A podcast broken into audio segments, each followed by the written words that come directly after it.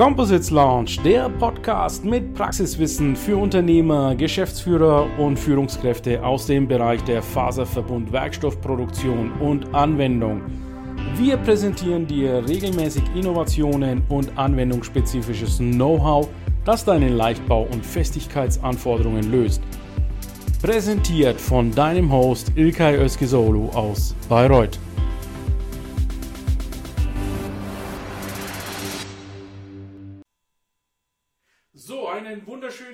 Guten Morgen, liebe LinkedIn-Community, Composites-Begeisterte und in dem Fall auch Beheizungslösungsbegeisterte, die Beheizungslösungen effizient gestalten möchten. Ich habe heute zu Gast von der Firma Winkler, die Winkler AG, den Björn Henkel. Björn ist General Manager und Prokurist bei der Firma Winkler. Björn, herzlich willkommen in meiner Show. Ja, danke schön, Ilkay. Äh, danke für die Möglichkeit, hier bei dir zu sein. Gerne, gerne. Bevor wir kurz auf dich eingehen und deine Rolle bei Winkler, vielleicht nochmal ganz kurz an die Community. Herzlichen Dank, dass ihr heute mit dabei seid. Ich gehe ja mit Winkler fast jeden Monat oder jeden Monat hier live und wir sprechen über Unternehmertum, wir sprechen über Produktlösungen, also technischer Art, wie der ganze Vertrieb und der Anfrageprozess gestaltet wird. Das ist nämlich heute insgesamt unser Thema. Unser Fokusthema ist heute, wie können wir Anfragen effizient im technischen Bereich im Mittelstand durcharbeiten und wir nehmen einfach mal so als Beispiel das, was der Björn mit seinem Team hervorragend aufstellt. In der Zwischenzeit, schreibt doch mal bitte kurz rein, hört ihr uns gut, seht ihr uns gut, denn wir sind hier im Livestream bei LinkedIn. Und da kann es natürlich sein, dass mal hier so Schwankungen entstehen. Ich nutze auch heute erstmals für unsere Podcaster die lokale Aufzeichnung, die hier dieser Streaming-Service bietet. Und äh, grüße dann auch an dieser Stelle die neuen Podcast-Zuhörer und Zuhörerinnen, die praktisch uns auf Spotify, Deezer, iTunes und Co. dann in Zukunft für das Format Ready to Heat zuhören werden. Gut, dann äh, genug der Eingangsrede und jetzt Björn zu dir. Björn, kannst du uns mal ein bisschen deine Vita erklären? Wie bist du jetzt zu Beheizungslösungen gekommen? Wie hast du es geschafft, General Manager zu werden? Was ist deine Verantwortung beim Winkler? Ja, das mache ich gerne, Ilkay. Vielen Dank für die Möglichkeit. Ja, meine Vita. Ähm, ich bin eigentlich ein Kind des Explosionsschutzes, elektrischer Explosionsschutz. Ähm, und äh, bin über verschiedene Stationen letzten Endes auch im Ausland gewesen, nach Deutschland zurückgekommen und äh, habe 2019 aktiv eigentlich die Möglichkeit gesucht, aus dem Konzern weg hin zu einem Mittelstand mit sehr aktiven Gestaltungsmöglichkeiten und mit äh, der Möglichkeit, einfach Entscheidungen zu treffen, Entscheidungen umzusetzen, Strategien äh, umzusetzen und das möglichst schnell. Ähm, der Anknüpfpunkt äh, war letzten Endes der elektrische Explosionsschutz, also im Prinzip die, die ATEX-Normen, äh, die ich kannte, die mich äh, bei der Ausschreibung da auch, dann auch angefixt haben. Und so sind wir im Gespräch, äh, in verschiedenen Gesprächen äh, dazu gekommen, dass wir äh, zusammengekommen sind. Also die Firma Winkler und ich, das war 2019 im Oktober. Ja, meine Rolle im Unternehmen, du hast es erwähnt, ich bin General Manager und Prokurist. Heißt, ich biete die Schnittstelle zwischen dem Vorstand, zwischen den strategischen Themen und dem operativen Umsetzen im Unternehmen. Ähm, bin verantwortlich dort letzten Endes äh, vom Vertrieb, also auch den Anfrageprozess, den wir heute ein bisschen genauer ähm, erörtern werden, äh, über Einkauf, über äh, Produktion, Qualitätsmanagement, einfach die operativen Einheiten, dafür zu sorgen, dass die Ziele, die wir uns setzen im Management, dann auch realisiert werden können, zusammen natürlich mit einem starken Führungsteam. Alleine geht das nicht. Ansonsten Rahmendaten, wen es interessiert. Ich bin äh, 46, zwei Kinder, verheiratet. Ähm, aber ich glaube, das ist heute nicht im Fokus dessen, worüber wir sprechen wollen. Aber du hast noch ein Hobby. Und zwar fährst du. Ich habe ein Hobby. Ja. Ja. ähm, ja, klar. Äh, Wen es interessiert, ich fahre für mein Leben gern Fahrrad. Ähm, und äh, verbringe sozusagen nach einem langen Arbeitstag äh, abends ab um neun oder halb zehn, zehn noch äh, einige Stunden oder einige Zeit die Woche auf dem Fahrrad, auf dem Heimtrainer draußen. Ähm, vielleicht auch äh, ganz äh, spannend. Ich liebe lange Radtouren, ähm, habe mich gerade eben vergangenes Wochenende in Kroatien auf die Istria 300 angemeldet, 300 Kilometer, 5400 Höhenmeter äh, an einem Tag. Ja, also das ist ein bisschen verrücktes Hobby, aber ich glaube, das passt auch ganz gut zu Winkler, denn äh, wir wollen verrückte Dinge tun, wir wollen die Dinge etwas anders machen und wir wollen sie vor allem so machen, dass sie unsere Kunden zufriedenstellen und wir dann mit einer Lösung ankommen, die das Problem oder die Anfrage äh, dann auch dementsprechend abdeckt und wir hoffentlich zufriedene Kunden haben. Ganz genau, ganz genau. Ja, also mit, mit Hobby habe ich eigentlich eher die Qualitätssicherung gemeint, die du ab und zu mal mit deinem Fahrzeug, oh. mit Fahrzeug machst. Ja, aber kommen wir vielleicht in einer anderen Sendung drauf. Jetzt wollen wir unsere Gäste nicht länger warten lassen um, um, um das Thema, das es heute geht. Warum ist das Thema Anfrage äh, im technischen Bereich so wichtig, liebe Community? Jetzt im technischen Bereich ist es ja häufig so, man hat viel mit Unsicherheiten zu tun. Das heißt, die Anfrage kommt rein vom Kunden, vom potenziellen Kunden und dann überlegt man sich schon, uiuiui, da habe ich ja derzeit überhaupt noch gar keine Lösung in dem Bereich erarbeitet oder wenig Erfahrung oder ich habe Erfahrung in ganz anderen Bereichen. Wie kann ich diese transferieren, um wirklich eine effektive Lösung zu machen? Und es ist sehr, sehr wichtig, dass hier Prozesse in Gang gesetzt werden, damit eine hochqualitative und funktionierende Lösung gemacht wird. Insbesondere ja bei Beheizungslösungen, wo ja Elektrik mit im Spiel ist und natürlich die Isolierung mit im Spiel ist, um hocheffizient zu isolieren und den, den, den Energieeintrag auch effizient nutzen zu können. Und über das möchte ich heute sprechen und es ist ein ganz, ganz wichtiges Thema, das wir eben mit euch hier teilen möchten. Ich selber komme ja auch aus der verarbeitenden Industrie.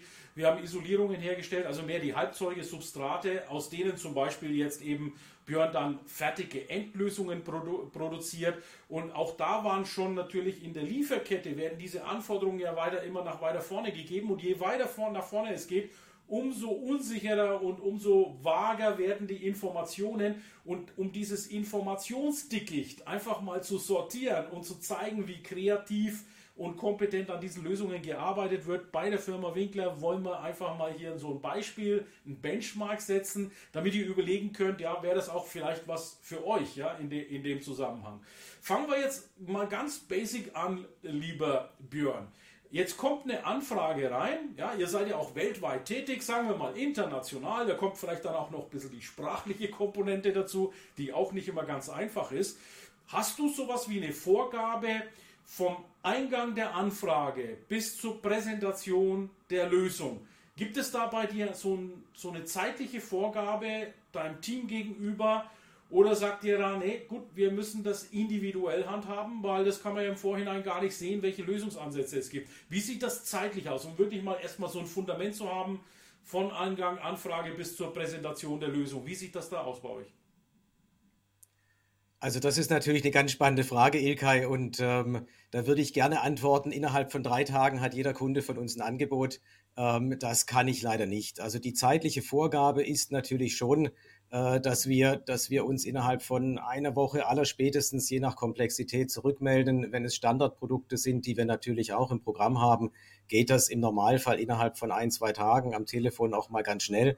Aber grundsätzlich nehmen wir uns in der Anfrage sehr, sehr viel Zeit. Was heißt das konkret?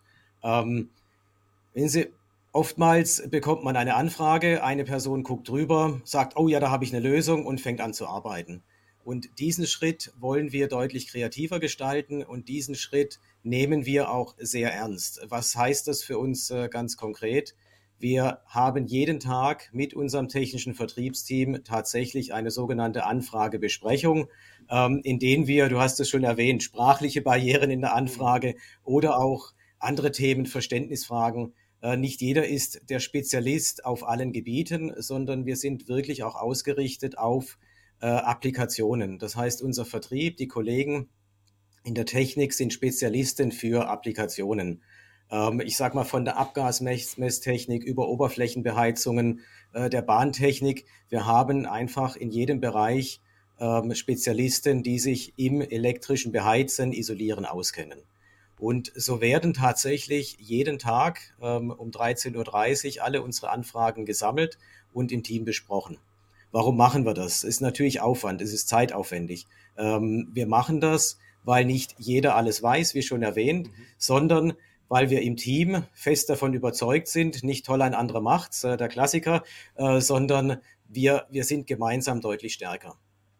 Heißt, wir gucken uns die Anfrage an. Wir wollen nicht konkret sagen, oh, das ist die Lösung, das machen wir, sondern die Frage ist, welches Problem möchte der Kunde lösen?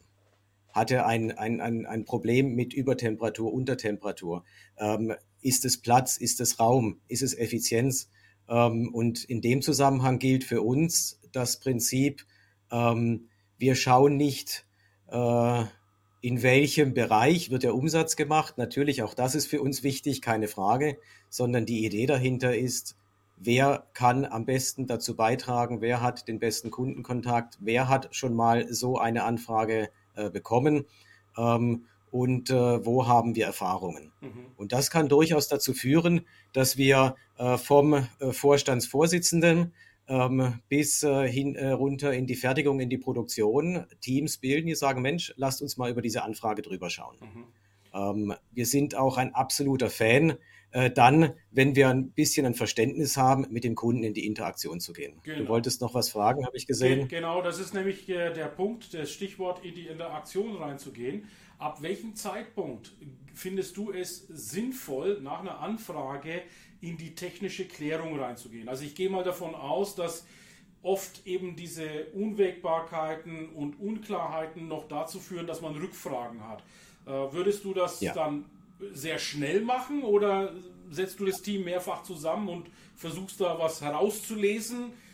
Wie, wie, wie, wie, ist da de, wie ist da das Thema der Rückfrage? Weil viele Verkäufer, ist mein Eindruck, die haben manchmal ein bisschen ja, Zurückhaltung bei Rückfragen, weil sie sich sagen, ja, wir wollen uns ja jetzt nicht als unwissend darstellen, schämen sich vielleicht, dass sie sich da doch nicht so konkret reindenken können. Wie gehst du da um? Wie ist da eure Haltung dazu? Also das kann ich ganz klar beantworten. Die Haltung ist, äh, äh, wir sind Spezialisten für die Beheizung, aber nicht Spezialisten für den Prozess, ähm, äh, das Problem des Kunden. Das heißt, äh, vom Zeitfenster gehen wir so schnell wie möglich mit dem Kunden in die Interaktion und äh, versuchen so schnell wie möglich, sei es über Videokonferenzen, Telefonate oder auch das persönliche Gespräch herauszufinden, ähm, welche Themen sind denn noch wichtig. Welche Dinge, die in der Anfrage nicht geschrieben stehen, äh, sind äh, dem Kunden wichtig? Was hat er vielleicht vergessen, uns mitzuteilen? Und letzten Endes durch Fragen ähm, entstehen äh, viele, viele Ideen. Also für uns ist nicht möglichst wenig fragen, weil wir Angst haben, unwissend zu sein oder unwissend zu wirken, sondern für uns ist es wichtig, direkt ins Gespräch, in die Kommunikation zu gehen. Auch dann danach zu fragen, hast du für mich äh, Zeichnungen, hast du für mich Muster, hast du für mich mhm. Objekte, die du beheizen möchtest, sei es vom, vom, vom Step-File oder tatsächlich physisch. Also wir kriegen auch ähm, Behälter mit 500 oder 1000 Liter dann geliefert, ähm, was hin und wieder natürlich auch ein interessanter logistischer Aufwand ist. Aber es geht darum, nicht jedes Produkt, nicht jedes äh, Fass, nicht jedes ähm, Objekt hat eine 3D-Zeichnung, die man schön über, über ein CAD-System austauschen kann, sondern häufig ist es so, dass unsere Mitarbeiter dann beim Kunden auch vor Ort an die Anlage gehen, wenn es nicht ausbaubar ist oder nicht lieferbar und dann Abmessungen, Abmaße nehmen, um daraus gute und ähm, verlässliche Lösungen zu, zu kreieren. Mhm. Hast du auch manchmal Anfragen, wo einfach nur eine Katalognummer drin steht und wirklich nur eine ganz rudimentäre Beschreibung wie, was weiß ich, 24 ja. Volt und äh, Beheizungsmanschette 100 mal 200 und, und, und du kannst da gar nichts draus lesen. Wie gehst du da um äh, mit sowas? Ja, also natürlich bekommen wir auch solche Anfragen. Wir haben Standardprodukte, wir, wir nennen sie Standardprodukte, wir haben auch Standardkataloge. Ähm, das sind natürlich die Anfragen, die man nicht intensiv hinterfragt. Stimmt nicht ganz, weil hinter jeder Standardanfrage meistens noch ein weiteres Produkt hängt äh, und kombiniert werden kann. Ähm, wenn wir nichts rauslesen können, gehen wir natürlich in die Interaktion. Ja. Man nimmt den Telefonhörer in die Hand, man spricht den Kunden an und sagt, du, du hast uns da was geschickt, kannst du uns mal ein bisschen was erklären? Mhm. Und dann sieht man sehr schnell, war es eine Vergleichsanfrage, passiert natürlich auch. Genau. Ähm, nicht unüblich. Äh, wir, wir sehen das sportlich letzten Endes. Wir reden auch nicht von Marktbegleitern, sondern wir reden vom Wettbewerb, ja. ähm, weil Wettbewerb spornt an und dann reizt uns das natürlich noch mehr, vielleicht das ein oder andere rauszufinden, was der Kunde, was ihn dazu bringt, äh, dann doch bei Winkler einzukaufen. Ja. Aber natürlich haben wir diese Anfragen rudimentär klar. Genau. Also das, das, äh, die, Charaktere solcher Anfragen, wo schon eine Artikelnummer und Stocknummer und, und, und Regalnummer drinsteht, hat ja häufig damit zu tun, dass irgendjemand da eine Spezifikation bereits geschrieben hat, ein Produkt entwickelt hat. Jawohl. Und für alle, die jetzt so in diesen technischen Verkauf reingehen, ich empfehle ja immer Specification Making. Also macht die mhm. Spezifikation mhm. mit dem Kunden und baut da auch eure USPs, Alleinstellungsmerkmale, euer Know-how mit rein, aber ohne dass es dann in der textlichen Beschreibung erkenntlich ist, weil dann tut sich der Wettbewerber natürlich auch schwer, das Ding mit anzubieten und hat dann 100.000 Nachfragen. Und bis die, die, das alles geklärt ist, ist eigentlich der Deal schon, äh, schon lange rum.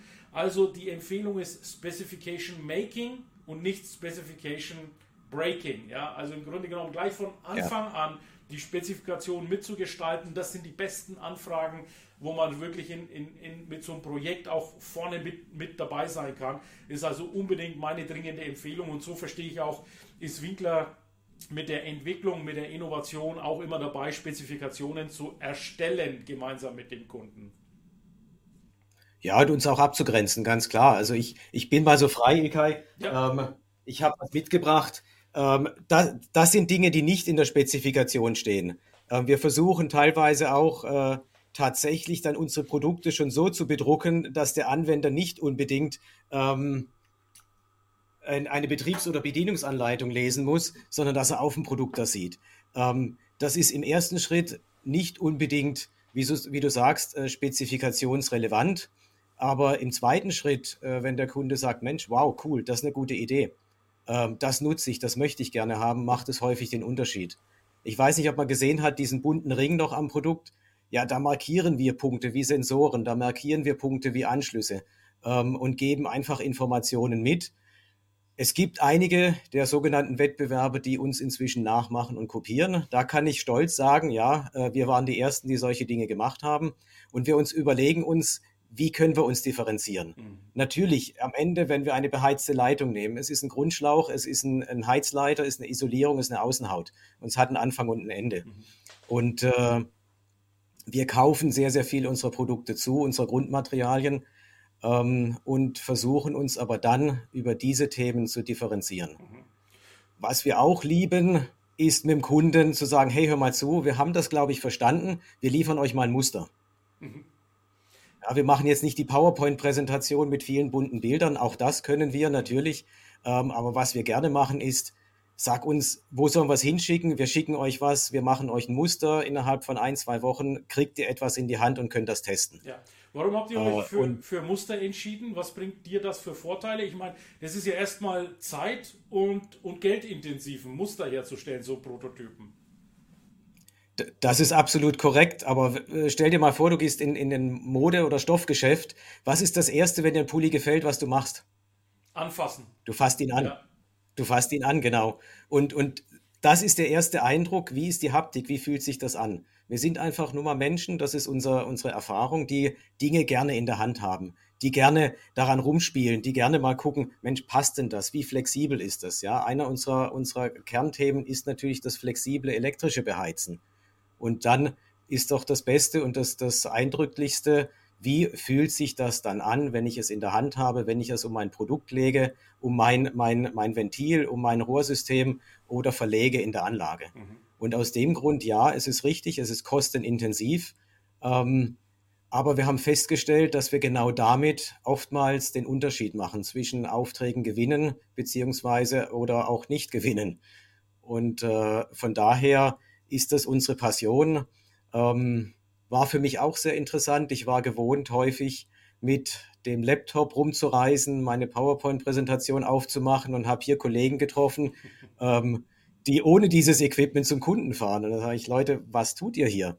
Sagte ja, was bringt dem Kunden das, wenn er es auf einem Bild sieht? Ich nehme lieber meinen Musterkoffer mit äh, und, und gebe es in die, äh, ihm in die Hand. Auf, auf jeden Fall eindrücklich, ja, ganz, ganz klar. Funktioniert ja. aber auch nur, wenn du jetzt Serienangebote machst, oder? Also wenn, ich sag mal, mindestens fünf Stück, zehn Stück da irgendwo im Raum stehen. Oder würdest du auch ein Muster auch schon wirklich für Einzelanfertigungen präsentieren? Da kommt es natürlich drauf an, was, was dahinter steht. Mhm. Aber wir gehen auch für Einzelanfertigungen ins Rennen, ah, natürlich. Ja, okay.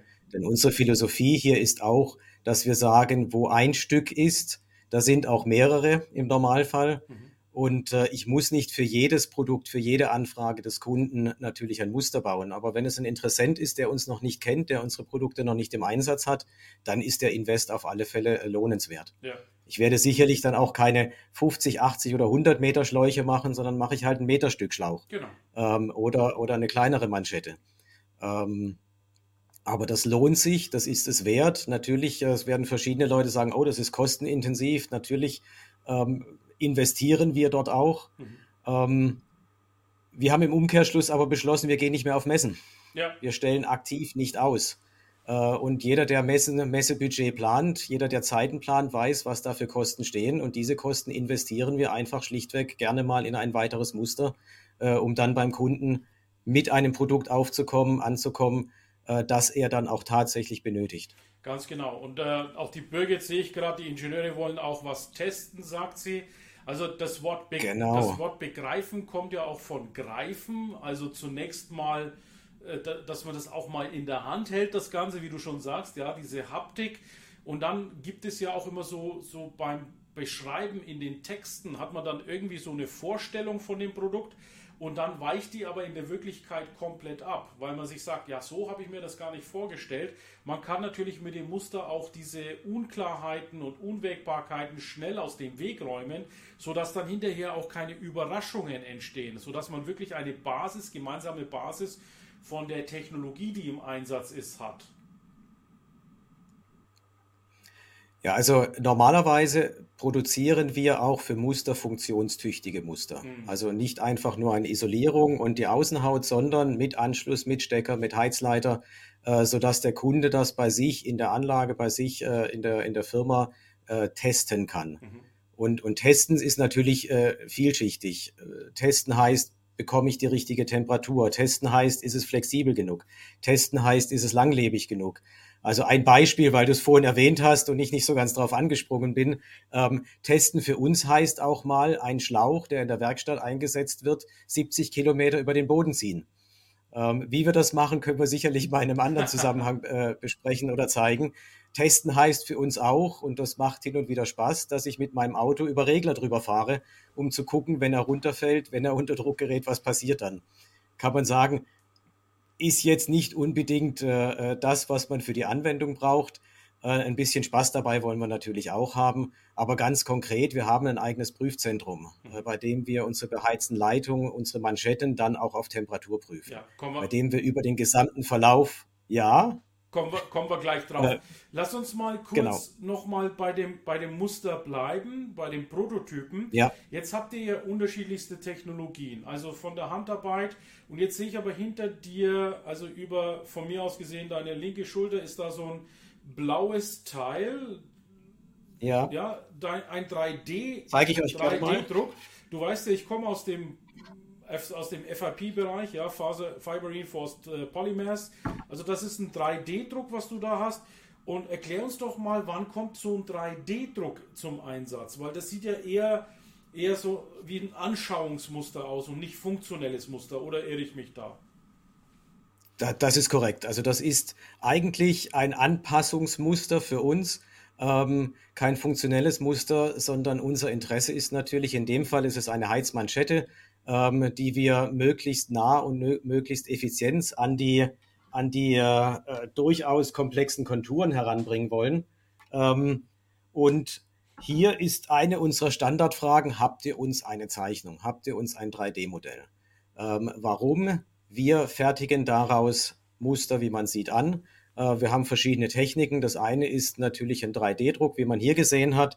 Das andere ist, wir haben eine EPS-Schneidmaschine, ähm, Klammer auf, Styropor-Schneidmaschine, Klammer zu, mhm. äh, die, mit der wir dann auch größere Formen, größere äh, äh, Konturen ausschneiden können. Warum machen wir das? Weil wir sagen, wir wollen ein perfekt passendes, sag mal der maßgeschneiderte Anzug, bei dem man zum Schneider geht, äh, Produkt dem Kunden liefern. Mhm.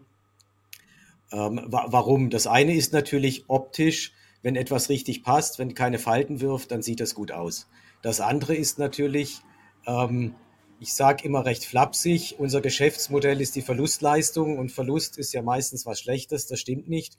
Ähm, je näher ich unsere Beheizung an das Produkt, an die Kontur heranbringe, desto effizienter kann ich beheizen. Mhm. Und das ist letzten Endes unser, unser Antrieb, dass wir sagen, wir bauen uns Muster, wir bauen uns Modelle, an die wir dann letzten Endes unsere Manschetten anpassen oder unsere, unsere Produkte anpassen. Mhm. Warum würdest du sagen, sollte sich ein Hersteller mit 3D-Druck befassen? Boah, das ist eine gute Frage. Also für uns ist es ein Thema unseres Geschäftsmodells, ja. äh, dass wir sagen, wir können sehr schnell reagieren. Ja, ja äh, ich denke mal, also jeder kennt noch die Zeit. Reaktion Reaktionsgeschwindigkeit. Ja. Mhm. Kosten. Ich sage einfach auch Kosten, wenn man überlegt, wie viel Geld man in Modellbau gesteckt hat früher und wie, welche Zeiten, Kostenzeit ist auch ein äh, äh, Faktor, mhm. äh, man, man dort investiert hat, von der Anfrage bis hin zur Klärung, bis hin dann unter Umständen zu, zu Ergebnissen, die, weil man ein Detail vergessen hat, nicht so sind, wie man sich das vorstellt, ist das absolut effizient. Mhm. Heute kriegen wir eine, äh, eine Zeichnung, wir bereiten sie auf, wir schicken sie an den Drucker und im Idealfall am nächsten Tag haben wir unser Muster, bei dem wir ein Modell nehmen können.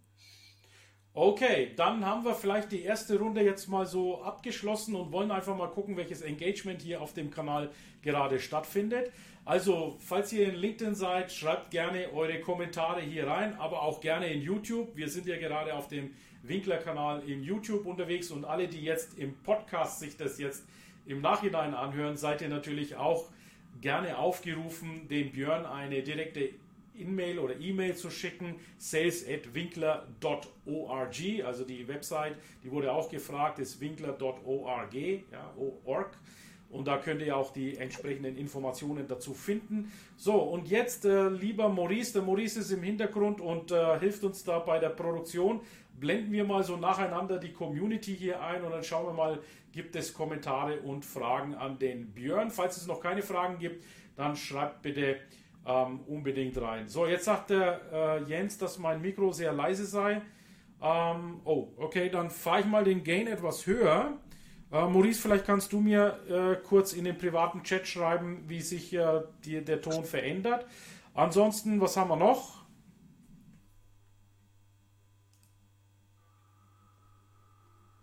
Jawohl, sie sagt alles top. Okay, Birkin versteht alles gut.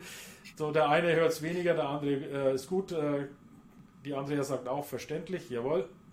Haben wir Kommentare, also jetzt weniger auf Bild und Ton bezogen, Kommentare und Fragen? Jawohl, klingt gut, täglicher Austausch, sodass die Silos abgebaut werden, was heute super wichtig ist für die Flexibilität, sagt die Birgit. Die Website haben wir gerade gesagt, winkler.org.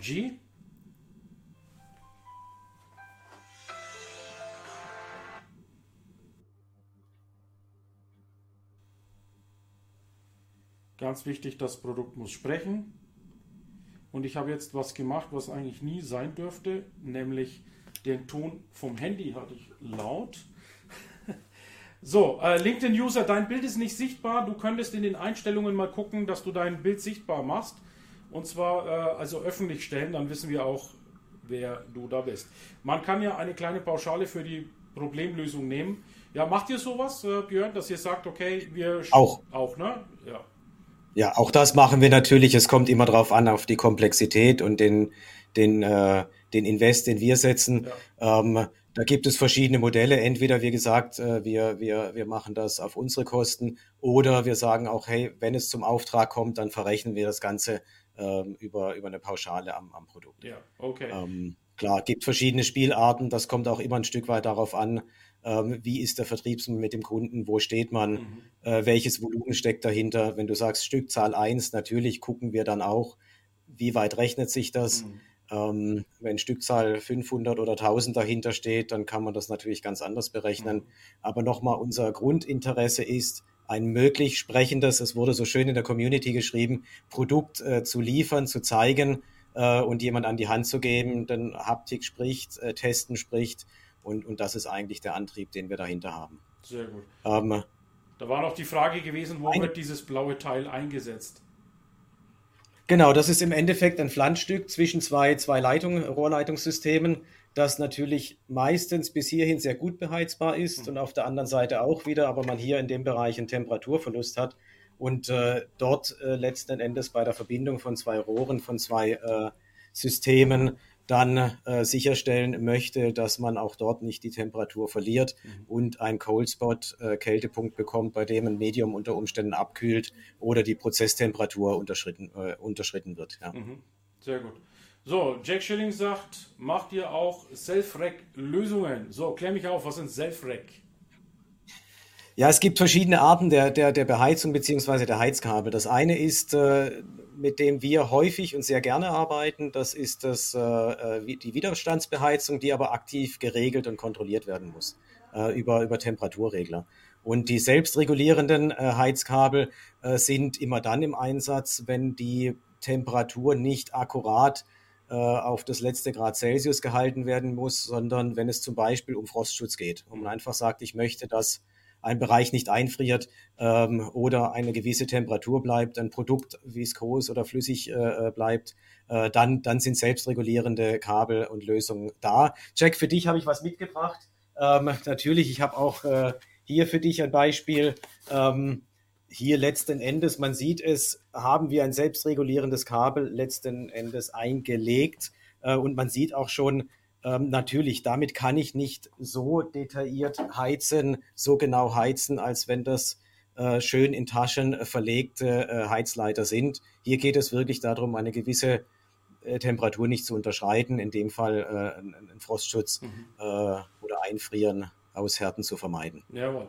Ja, haben wir. Also auf die Frage hin, es gibt Standardlösungen. Ich bin jetzt mal so frei, ja, ja, ähm, für, man, man sieht es, weiß ich nicht, kann mein Bildschirm mal etwas drehen, äh, auch Gasflaschenbeheizer im Hintergrund. Das sind natürlich Standardgrößen, die wir machen, die wir äh, im Portfolio haben. Ähm, wir gehen nicht an alle Themen ran und erfinden das Rad neu. Es gibt gewisse Standards, an die auch wir uns natürlich äh, halten und äh, Produkte dafür anbieten. Mhm. Okay, jetzt lass uns mal zu dem Thema Prüfungen kommen. Also ich kann mir das ja auch sehr komplex Jawohl. vorstellen. Prüf, äh, prüf mal die Materialien durch. Jetzt habt ihr so viele verschiedene Eigenschaften. Also zum einen soll das Material natürlich reißfest sein. Ja, wenn da, wenn das im Betrieb irgendwo ist, da laufen Leute entlang, also Mitarbeiter, Facharbeiter, Schlosser, äh, die gehen vielleicht auch teilweise etwas rabiater mit den Manschetten um. Äh, nicht jeder hat ja so diesen feinfühligen äh, Streichelcharakter des Materials, sondern im, im, im, täglichen Wust des Arbeitens, alles muss schnell gehen, müssen die Dinger schnell auf und zu gemacht werden. Also Reißfestigkeit ist wichtig. Dann hast du vielleicht auch Umweltbedingungen, also UV-Licht oder Hitze, all die möglichen Einwirkungen auf das Material. Wie wird sowas getestet? Und dann gibt es natürlich die ganze Elektrik, Elektronik. Ja, wie, wie testet ihr das? Seid ihr, wie seid ihr da aufgestellt? Ja, fangen wir mal mit, mit Materialien an. Mhm. Ähm, vieles ist natürlich auch erfahrungswert. In unserem Bereich ist es häufig so, dass wir natürlich aufgrund des Nischenanbieters, und das sind wir in vielen Bereichen, ähm, nicht Lieferanten haben, die sich 100 Prozent auf unsere Produkte und auf unsere Lösung konzentrieren. Äh, das ist viel Erfahrung, viel selber testen, viel selber ausprobieren, natürlich Spezifikationen lesen und ähm, natürlich auch dann, wenn man äh, Spezifikationen gefunden hat, wenn man Produkte gefunden hat, äh, regelmäßig zu überprüfen, von der Wareneingangskontrolle bis zum letzten Endes fertigen Produkt, äh, dort immer wieder Prüfungen einzuführen. Mhm. Ähm, Nochmal, fängt an beim Wareneingang. Nein, es fängt an bei der Auswahl der Produkte äh, bei denen wir, wenn man bei uns durch die Büros geht, äh, keinen, wie heißt so schön, Lean und äh, Neat äh, Schreibtisch finden, sondern auf unseren Schreibtischen liegen meistens ganz, ganz viele Muster, Produkte, Tests, äh, Testprüfmuster äh, in der Gegend herum, weil wir natürlich immer auf der Suche sind nach einer besseren Lösung, nach Langlebigkeit, mhm. nach besserem Fit for Purpose. Mhm. Ähm, Nochmal Reißfestigkeit, du hast es erwähnt, ähm, gerade wenn wir über das Thema Fassheizer Standards reden, ja, wenn man überlegt, man hat eine Industriefass 200 Liter, 1000 Liter, ja, das, das legt sich wie ein Mantel um das Produkt. Aber es wird auch oft auf und zu gemacht und es wird abgenommen, es wird über den Boden gezogen. Mhm. Ähm, jeder weiß, wenn man Stoff oder Textilien über den Boden zieht, gibt es unweigerlich irgendwann Spuren. Ähm, wie, be wie, wie beantworten wir das? Letzten Endes ähm, machen wir Kantenschutz. Wir nähen einfach nochmal eine Schicht drüber, dass es langlebiger ist. Oder wir nutzen eben Kunststoffecken, Kunststoffthemen, äh, Kanten, um, um dem vorzubeugen. Ähm, Tests prüfen. Wir haben ein eigenes Prüfzentrum. Äh, wir haben ein eigenes äh, eigene äh, Entwicklungsabteilung, wenn du auf die Regler gehst, bei der wir für uns entschieden haben, es ist schön, es gibt sehr, sehr viel auf dem Markt. Ähm, wir wollen unsere Produkte, unsere Regler genau für unsere Beheizungslösung haben. Mhm. Wir wollen diese Anpassung machen. Wenn uns etwas auffällt, ähm, dann wollen wir das auch ändern und umsetzen können. Also ja, es ist ein bisschen schwammig, was ich gerade erzähle, aber es ist auch sehr, sehr viel Erfahrung dahinter und sehr, sehr viel testen, sehr, sehr viel ausprobieren. Ja. Aus diesem Grund eben auch sehr viel Muster im Einsatz, die wir nicht unbedingt zum Kunden schicken, sondern selber bei uns von der Fensterbank bis über die Klimakammer äh, hin und wieder einfach, einfach ausprobieren. Ja, das ist eine weite Range natürlich an Möglichkeiten, die man hat und das muss man dann individuell gestalten. Ist klar, dass wir jetzt nicht hier die komplette einzelne Liste der Fähigkeiten, der Prüffähigkeiten auflisten können. Das ist auch nicht äh, Zweck dieser Sendung, sondern wir wollen ja auch Inspiration geben, dahingehend, wie die Prozesse eben sind, vom Eingang ja. der Anfrage bis zur Produktlösung.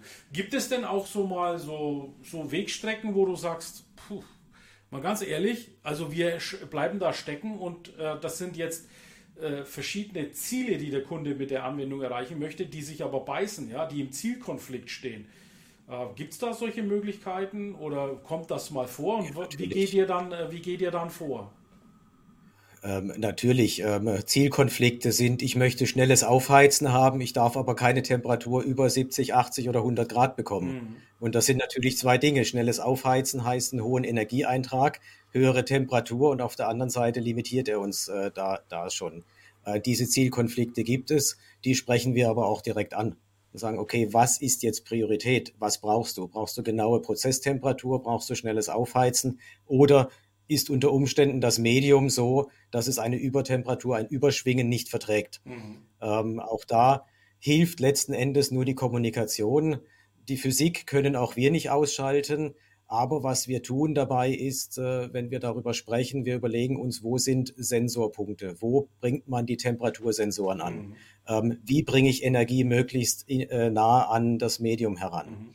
Und, und äh, da äh, ein Beispiel, ähm, wenn wir, wenn wir sehen, wir wollen aufheizen von einem großen Fass, ein IBC-Container, 1000 Liter. Und wenn ich den Sensor dann immer direkt äh, an den Heizleiter anbringe, ähm, dann schaltet das System an, aus, an, aus, mhm. aber ich bekomme nicht äh, Temperatur in das Produkt oder an das Produkt. Mhm. Ähm, eine Lösung dabei ist letzten Endes im Medium zu messen. Mhm. Dann habe ich natürlich einen genaueren Messpunkt und messe nicht die Temperatur meines Heizleiters, sondern des Mediums tatsächlich. Ja. Und über die Schiene gibt es natürlich auch für theoretische Konflikte meistens eine Lösung, ähm, die, die dann hoffentlich zu einem zufriedenen äh, Kunden führt und zu einem guten Produkt, das wir im Idealfall nicht nur einmal einsetzen, sondern dann mehrfach auch ausrollen können. Mhm. Hast du mal ein das, Beispiel ja. für ein Medium, wo du sagst, das war wirklich was Herausragendes? Da, das Beispiel, da kann auch jeder das sich darunter vorstellen. Ja, ja, das kann ich. Ähm, es, es, ist vielleicht unspektakulärer, als man sich das vorstellt. Mhm. Ähm, Schokolade. Transport von Schokolade. Äh, ich habe mir immer vor Winkler überlegt, oder eigentlich gar nicht überlegt, die Pralinen, wie kommen sie in die, in die Kiste rein äh, und über, gar nicht überlegt, wie sie letzten Endes vom Behältnis zur Abfüllstelle kommen. Und äh, jeder, der schon mal Pralinen gemacht hat, weiß, wenn die Temperatur zu hoch ist, dann gibt es, glaube ich, Grauschleier. Wenn die Temperatur zu niedrig ist, dann stockt es und, und verstopft. Ähm, und, und das ist natürlich spannend. Das ist zum einen ein schönes Produkt, ähm, was die meisten gerne mögen, und zum anderen, was sehr greifbar ist, aber bei dem es auch auf Temperatur oder genaue Temperatur ankommt. Ja, das ist echt griffig, ja. Das ist mal ein ganz greifbares ja. Beispiel. Natürlich könnte ich über Bitumen und andere Dinge reden. Für mich ist dieses Beispiel Schokolade insofern spannend. Ähm, Weil ich sage, das weiß jeder. Ja? Mhm. Graue Schokolade sieht nicht wirklich gut aus und verkauft sich nicht so toll. Mhm. Ähm, und da ist die, die passende Temperatur wichtig. Mhm. Absolut wichtig. Ja, weil um, gerade bei Schokolade, wenn du es erwärmst, von, von wirklich flüssig über zähflüssig bis hart, ja, bis bisshart, ja, alles dabei sein kann. Also es ist ein gutes, gutes Beispiel, ja. Hast du mal trotzdem noch mal ein Beispiel aus der Industrie, vielleicht jetzt nicht gerade Bitumen, aber äh, Transport vielleicht, Schiffe, Schweröl, äh, wie wird da was, äh, sowas eingesetzt? Da kommt es maximal an den Abfüll, Abfüllstellen bzw. Abfüllschläuchen von unserer Seite zum, zum Einsatz. Mhm. Wenn du sagst Öl, äh, ist natürlich Petrochemie, Chemie immer ein Thema, der Explosionsschutz, der dort auch im Vordergrund steht. Mhm. Und da kommt es ganz intensiv auf das Medium an, mhm. was ich jetzt abfülle. Mhm. Ähm, wo ist der Flammpunkt? Mhm. Äh, wie sorge ich dafür, dass eventuell Gase nicht entzündet werden? Mhm. Ähm, das sieht man im Hintergrund jetzt, das sind meistens unsere schwarzen, äh, flexiblen elektrischen Beheizungslösungen, bei denen wir eben ganz explizit darauf angewiesen sind, dass uns der Kunde mitteilt, welches Medium er abfüllen möchte, mhm. bei welcher Temperatur der Flammpunkt ist, mhm. wenn ein Gas äh, sich entzünden könnte. Mhm. Und wir dann dementsprechend auswählen von der Regelung über den richtigen Anschluss, dass wir dann sicher sind, dass das auch sicher an, angewendet werden kann und eingesetzt werden kann. Gut, verlassen wir mal jetzt den Punkt der Lösung. Gehen wir mal davon aus, die Lösung wurde jetzt erarbeitet, sie wurde angeboten und der Kunde ist begeistert und kauft die jetzt. Jetzt geht es ja in der nächsten Phase darum, das Produkt auch richtig einzusetzen. Also ich kenne das aus meiner Vergangenheit. Ich habe da zum Beispiel Dichtungsplatten verkauft auf Basis Aramidfasern. Die können ab einer bestimmten Temperatur halt verhärten. Manche Monteure haben dann Dichthilfsmittel verwendet, also schön die Dichtung noch eingeschmiert, kennt man noch von früheren Zeiten eben. Aber das sind Handhabungen, die sind völlig verkehrt. Helft ihr euren Kunden auch euren Artikel, den ihr da jetzt konstruiert habt, dieses Bauteil auch richtig einzusetzen? Wie geht ihr da vor? Gibt es sowas wie einen Onboarding-Prozess von einem Kunden eines technischen Produktes? Also es gibt verschiedene Kundenarten. Es gibt viele Kunden, die kennen unsere Produkte über Jahre hinweg, die sagen, letzten Endes macht es, liefert es, wir bauen es selber ein, wir setzen es ein, wir haben Erfahrung. Ähm, tatsächlich ist es auch häufig so, dass unsere Kunden, wie bei vielen anderen Firmen, glaube ich auch, die produzieren, mehr Erfahrung mit dem Produkt haben im täglichen Einsatz, als wir das haben. Ja.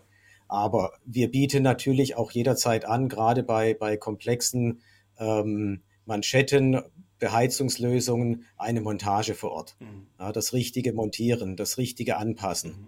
Wir kriegen öfter mal einen Anruf, mache ich kein Hehl draus, eure Manschetten passen nicht. Ja. Und dann sagen, oh, jetzt haben wir Muster gemacht, mhm. jetzt haben wir äh, 3D-Druck gemacht und jetzt ruft uns der Kunde an und sagt, passt nicht. Ist eine Ehrenverletzung, gebe ich zu. ähm, und dann fahren wir aber auch vor Ort mhm. oder gehen so schnell wie möglich äh, zum Kunden. Meistens stellt sich eben heraus, wie du sagst, Handhabung, Montage, Reihenfolge ist ein Thema und kommen im Normalfall dazu, dass das, was wir geliefert haben, dann auch im Einsatz funktioniert.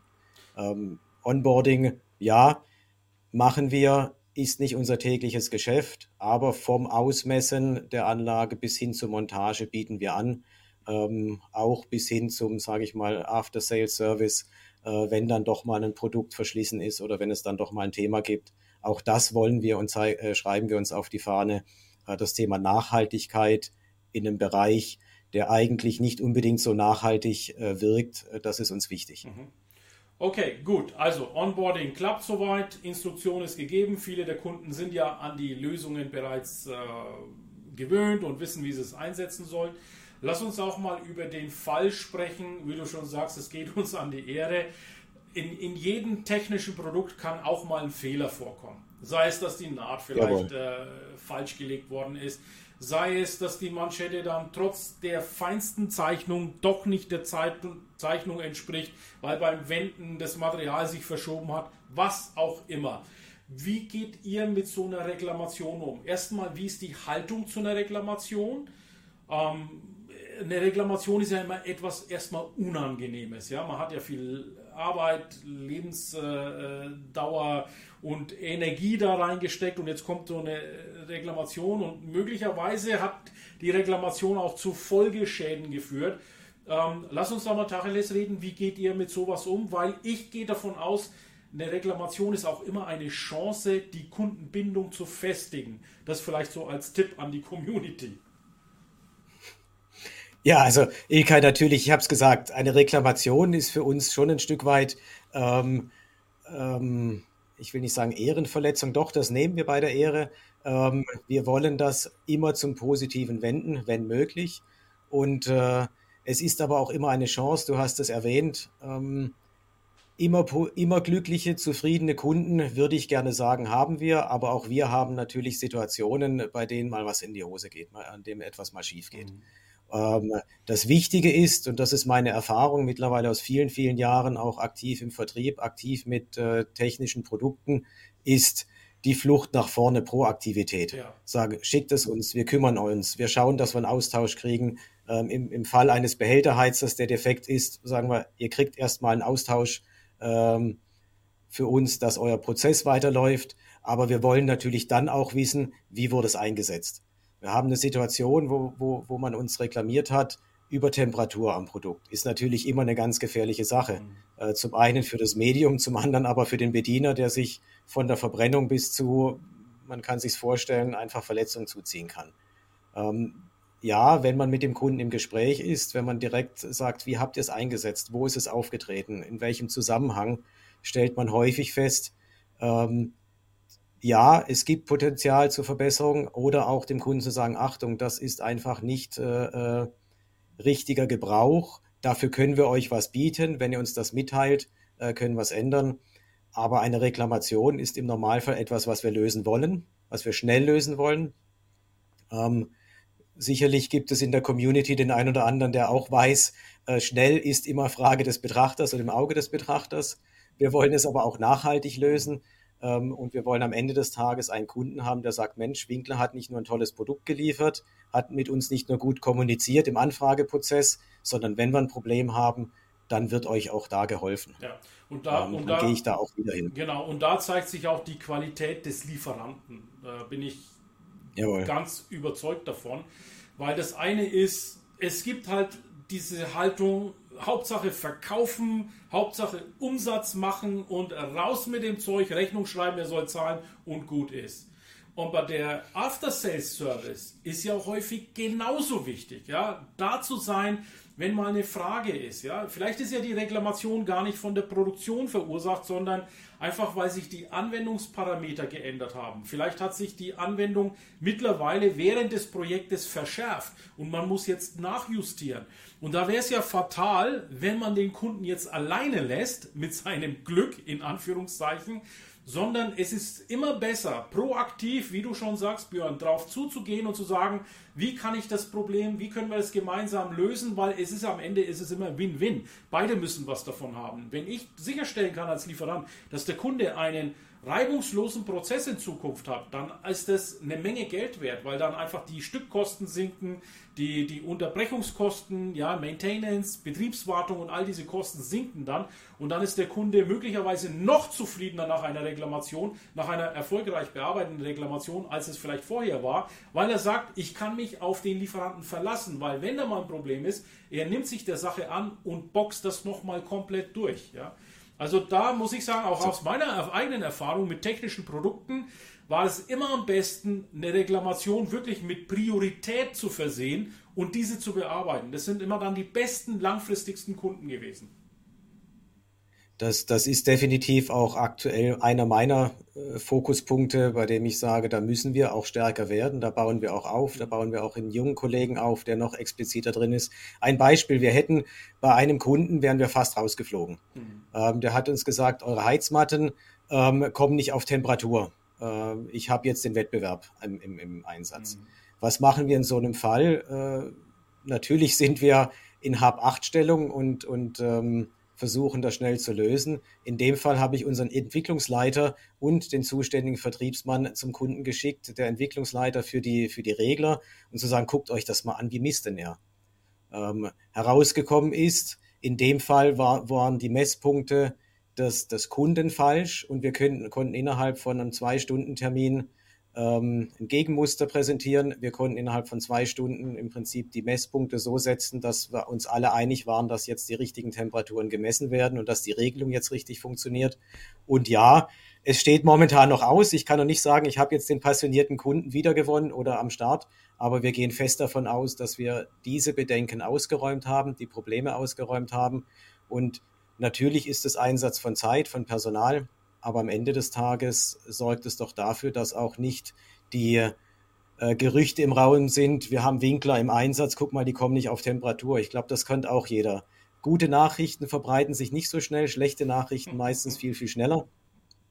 Und umso wichtiger ist es für uns, dass wir dann sagen, hey, wir lösen das Problem, äh, wir gehen vor Ort, ähm, beziehungsweise wir, wir, wir schicken euch einen Ersatz und, und sehen dazu, dass das in Zukunft nicht mehr auftritt. Ja, genau das mit den unterschiedlichen Messmethoden, das ist ja auch immer so eine Sache ja, in der Zusammenarbeit mit dem Kunden.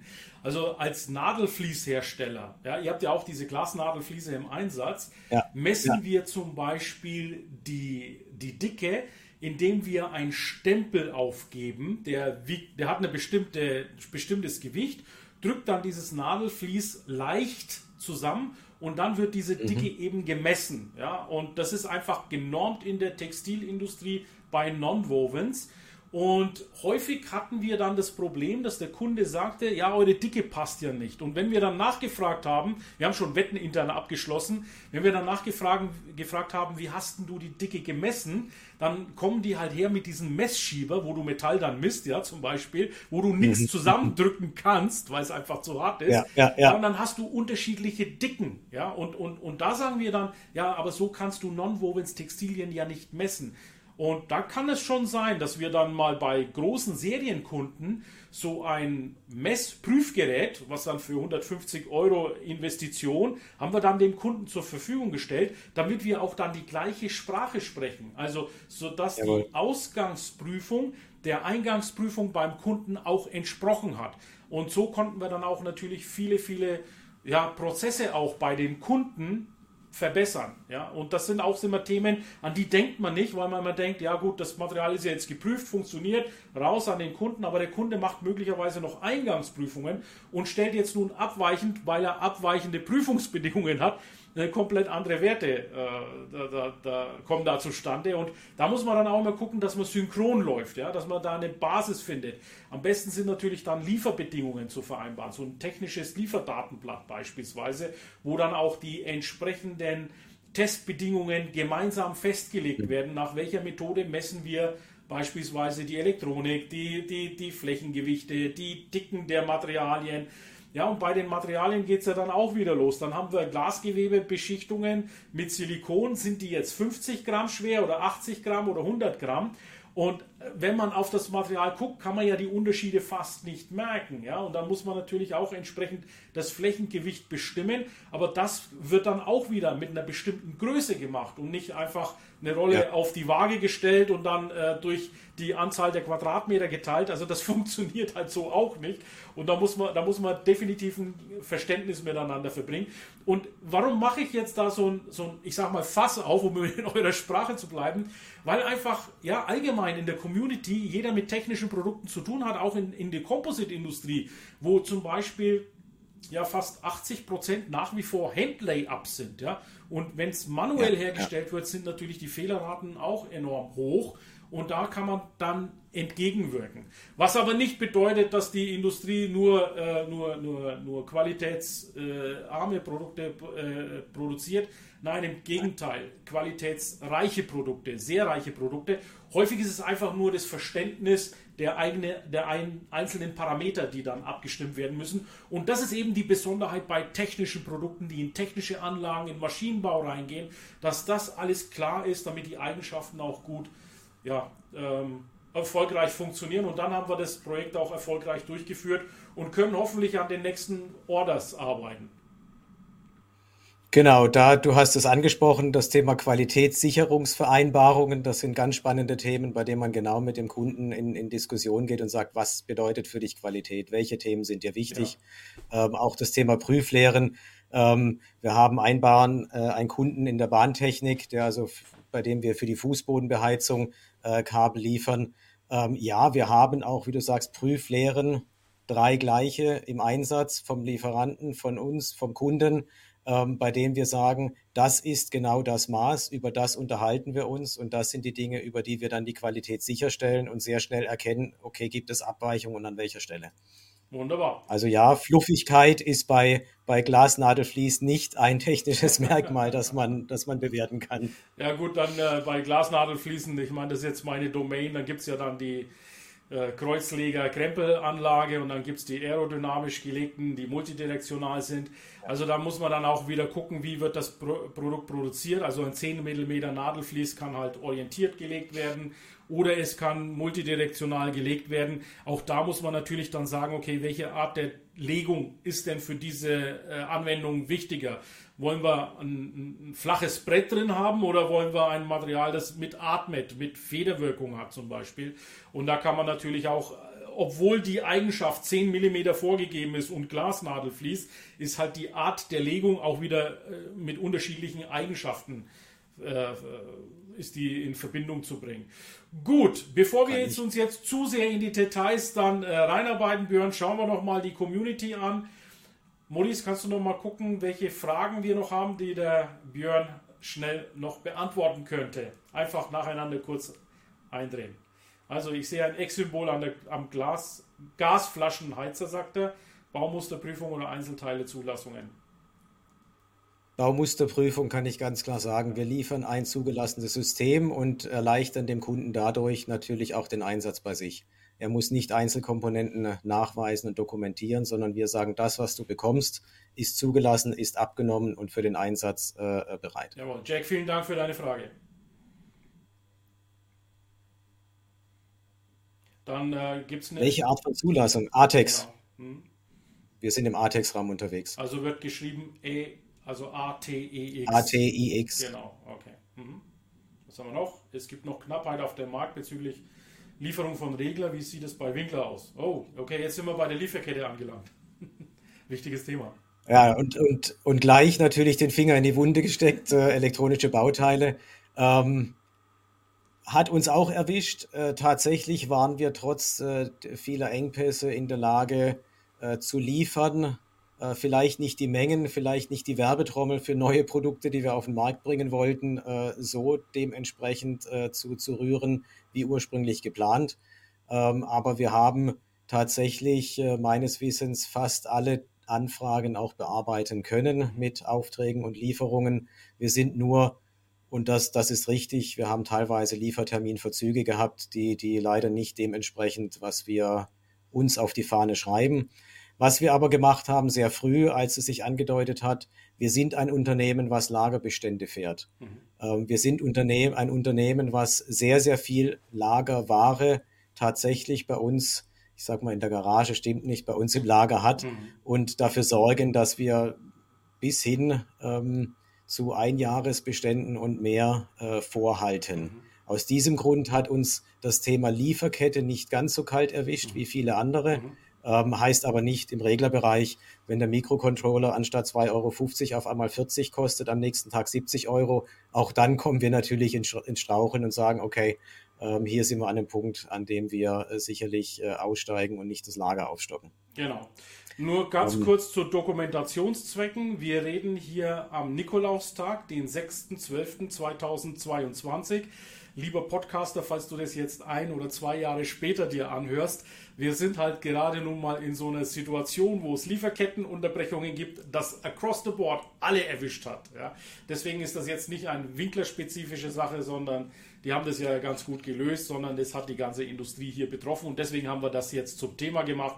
Also nur, dass die, die sich das vielleicht später irgendwann mal anhören und sagen, ja, Lieferketten ist doch kein Ding, das mag sich in ein, zwei Jahren alles wieder geregelt haben. Im Moment sind wir da mitten, mitten dabei. Gut. Danke, Ilkay, fürs Klarstellen. Ja. Genau, wichtig, ja, weil man, man hört es irgendwann mal und da achtet man nicht auf das Datum und dann ist es aber wichtig, den Kontext mitzuliefern. Dann hat Markus noch eine Frage. Also die elektrische Beheizung ist die sicherste, sauberste und nachhaltigste Technologie, um die richtige Temperatur in industriellen Anwendungen sicherzustellen. Also eher als Kommentar zu sehen. Jawohl, haben wir noch eine Frage? Ansonsten kommen wir jetzt zum Schluss dann bedanke ich mich auf jeden Fall. Ah, jetzt kommt noch eine von Jack. Bis welche Temperatur kann die Textilprodukte ausgesetzt werden? Jawohl. Ja, also äh, von 250 drunter bis 600 bis 900 Grad Celsius äh, bieten wir äh, für, für Anwendungen Lösungen. Ja. Also um konkret bis 900 Grad Celsius bieten wir Lösungen. Für unsere Zuschauer und Zuhörer, die sich unter 900 Grad Celsius oder 600 Grad Celsius oder 250 Grad Celsius nicht so viel drunter vorstellen können, überleg dir einfach mal, du gehst morgens in die Dusche und du stellst deine Dusche was auf 38 Grad Celsius. Ich glaube, das ist so der, dieser Standardwert. Ne? Das ist ja angenehm warm. Dann stell mal die 38 Grad hoch auf 40, also 2 Grad mehr. Ist schon wärmer. Stell's mal auf 45, dann kannst du fast die Dusche nicht mehr betreten. So warm ist das. Also wir reden jetzt aber nicht über 45 Grad, sondern wir reden über 260 Grad, 600 Grad und 900 Grad. Also das sind Temperaturen bei 900 Grad ist der Stahl nicht mehr rot, sondern schon weißglühend. Und dafür gibt es Lösungen und das ist irre, was die Technologie eben hergibt. Ja? Also Björn, danke nochmal für eure super Lösungen hier in den Bereichen. Ohne euch würden solche Prozesse gar nicht laufen, ganz klar.